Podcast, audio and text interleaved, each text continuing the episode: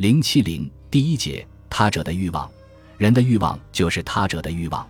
这句格言可以说是拉康欲望理论的一个基本原则，是他的欲望辩证法的第一法则，也是他用来测试自己的理论和实践的一个试金石。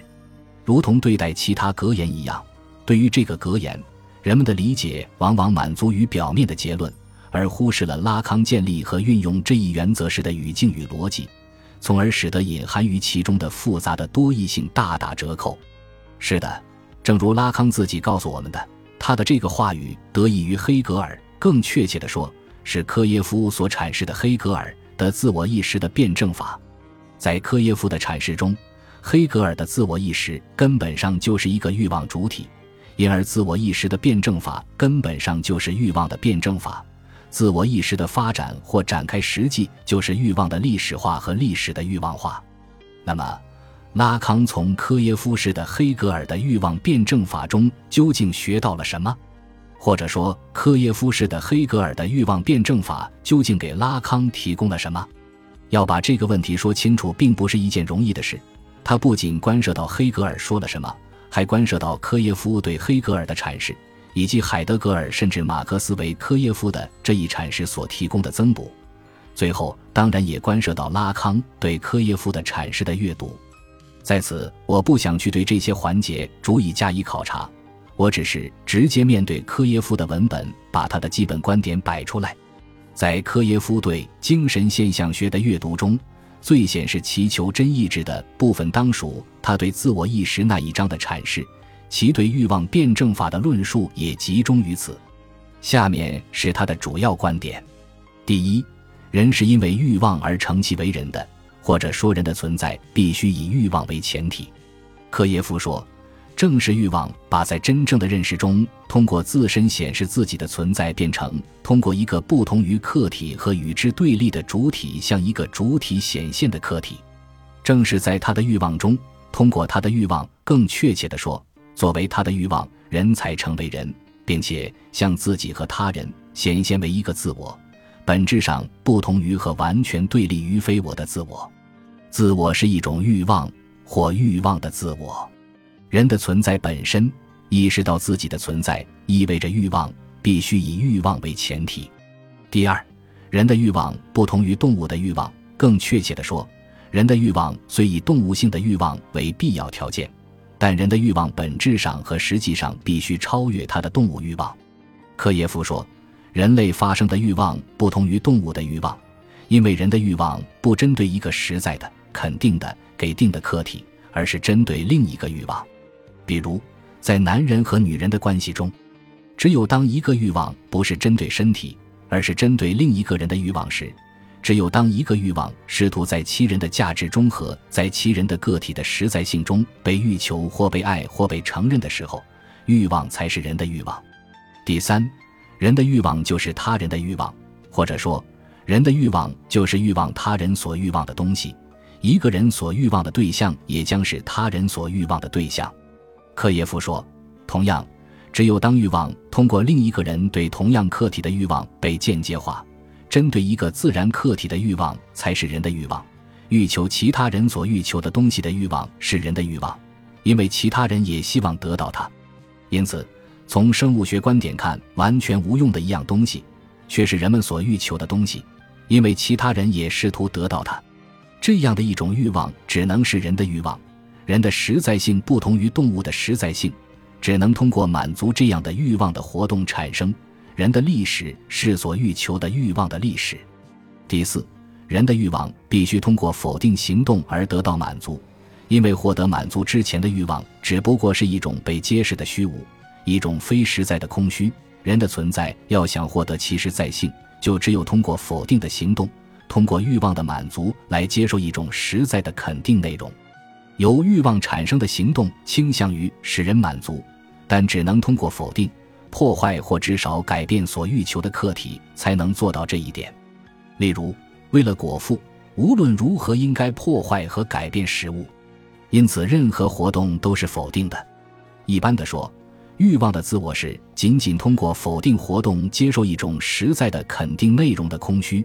这种否定活动在破坏、改变和消化所欲求的非我的时候，满足了欲望。第五，人的欲望是他人的欲望，还意味着人的欲望是朝向或者说针对他人的欲望，因为人的欲望不能像动物的欲望那样只针对一个自然的给定物，那种欲望激发下的否定活动只会产生出一个与给定物一样的自然的自我，而人的欲望是要产生一个不同于动物的自我的自我。这种属于人的自我，只有当否定的行动是针对他人时才有可能。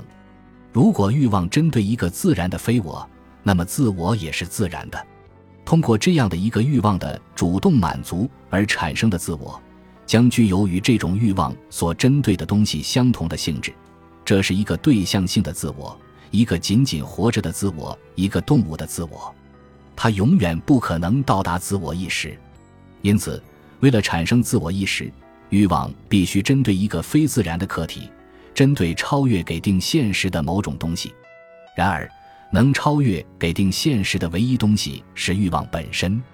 因此，欲望针对另一个作为欲望的欲望，通过使之满足的否定和消化活动，将创造出一个本质上不同于动物的自我的自我。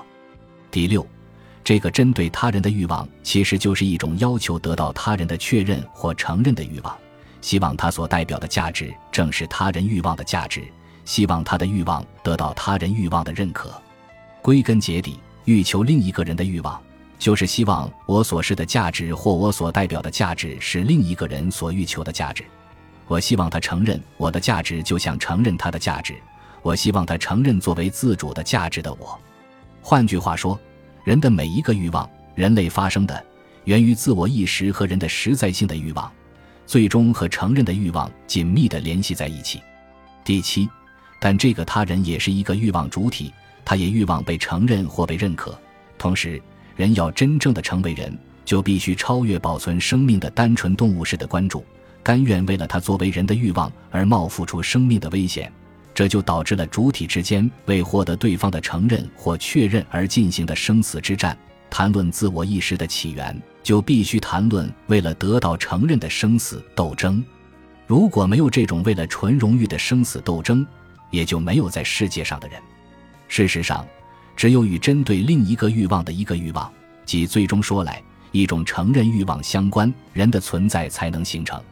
只有在这种斗争中和通过这种斗争，人的实在性才能产生、形成、实现，并向自己和其他人显现。人的实在性只能作为得到承认的实在性而实现和显现。第八，这一为了确认的生死之战，最终导致了主奴关系的形成。获胜的一方成为主人，失败的一方因为恐惧死亡，只得放弃自己的欲望，屈从的成为奴隶。主奴关系的形成意味着人类历史的真正开始。黑格尔的自我意识的辩证法于此暂告一段落。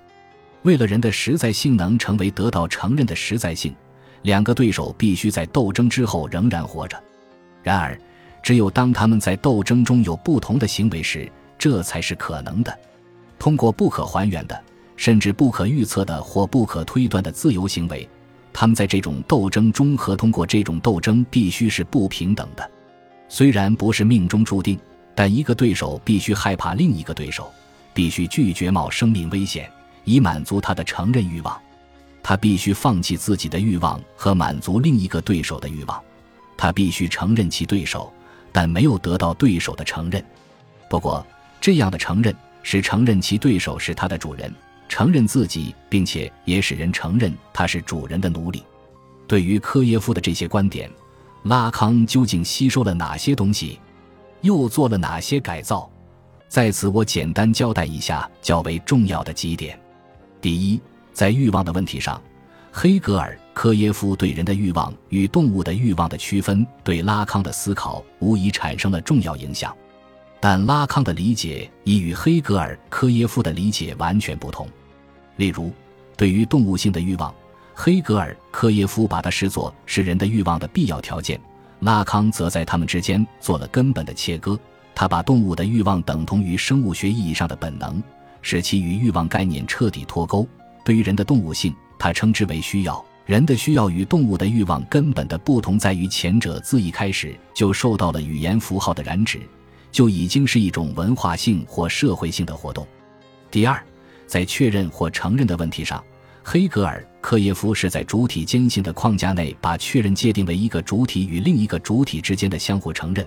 而拉康所理解的主体间的确认或承认要以语言或言语作为调停的中介。他认为两个主体之间镜像式的相互确认是想象性的，且根本上是不可能的。真正的承认只能在象征秩序中经由一个第三者、大他者来实施完成。第三，在他人的欲望问题上，黑格尔、科耶夫的所谓“人的欲望”是他人的欲望，包含有三重意思：人欲望他人所欲望的，人的欲望是朝向他人的欲望，人欲望成为他人的欲望，或者说成为他人所欲望的。拉康则认为，人的欲望根本上就是他人或他者的欲望，人的欲望的实现，或者说人的主体性的获得，是在他者的场域中完成的。所以，人的欲望是他者的欲望见证的，不是主体的在场，而是主体的消失，是主体的分裂和离心化。第四，在否定的问题上，黑格尔、科耶夫把否定的行动视作是主体在欲望激发下的一种主动性思维。是否定为欲望的一种满足和主体性的一种实现，而拉康则是否定为利比多的一种跷跷板游戏。自我对他人的否定所确证的不仅不是主体存在的意义，反而是主体的虚无和欠缺。不管怎么说，拉康的欲望理论受惠于黑格尔、科耶夫的地方要多于弗洛伊德。他不仅利用黑格尔、科耶夫来修正弗洛伊德，把欲望提升到其整个理论的本体层面。而且大量挪用前者的观点，把它们嫁接到语言的维度中，嫁接到精神分析的经验中，把人的欲望是他者的欲望提升为其精神分析学的一个基本原则。